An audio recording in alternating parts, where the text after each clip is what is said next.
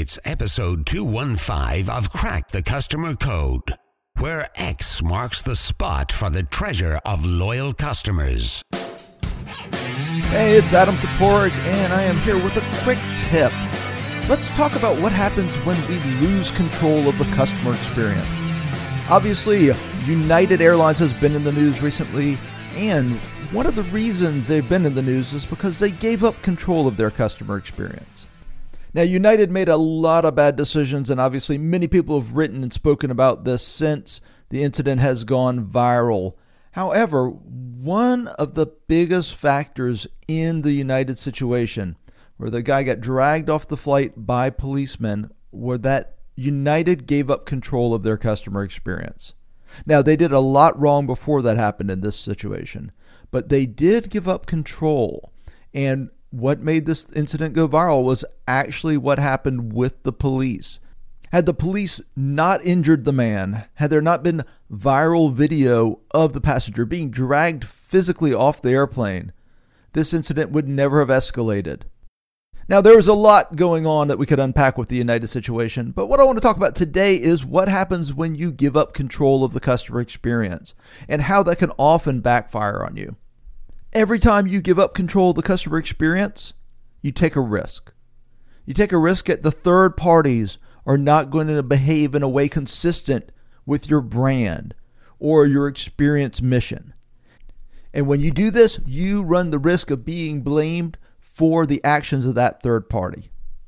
You can look at the United example. You can check out an article on my website, customersthatstick.com, said stop subcontractors from killing your customers. And you'll see a very great and scary customer service story about what happens when subcontractors go bad.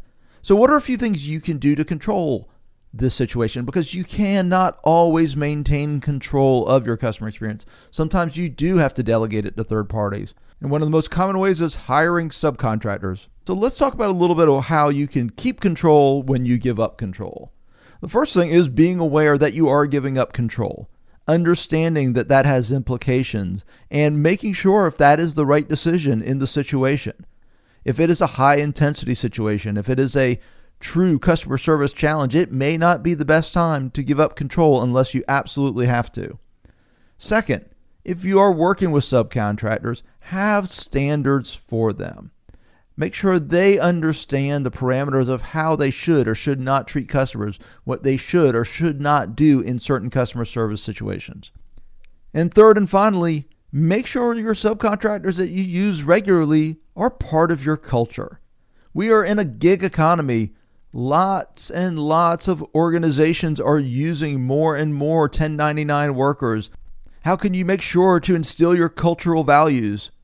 Your customer centric ethic to those who are not your actual formal employees. As more and more organizations use contract labor, use the gig economy, this becomes more important than ever. So remember, losing control of your customer experience is often necessary, but it does come with risk. Make sure to focus on when you do it and how you do it, and hopefully you can provide great customer experiences whether you have control or not. Thanks so much for listening to Crack the Customer Code, a proud member of the C Suite radio family. Make sure to learn more about Genie at 360connext.com, that's EXT, and connect with me, Adam Toporek, at customersthatstick.com. Until next time, take care of yourself and take care of your customers.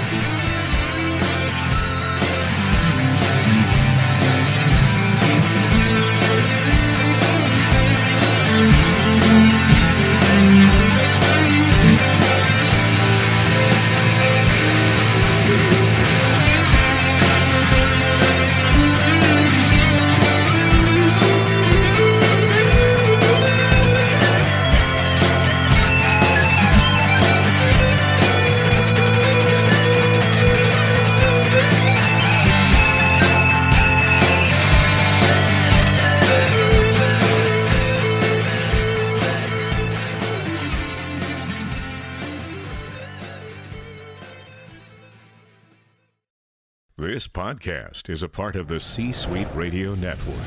For more top business podcasts, visit c-suiteradio.com.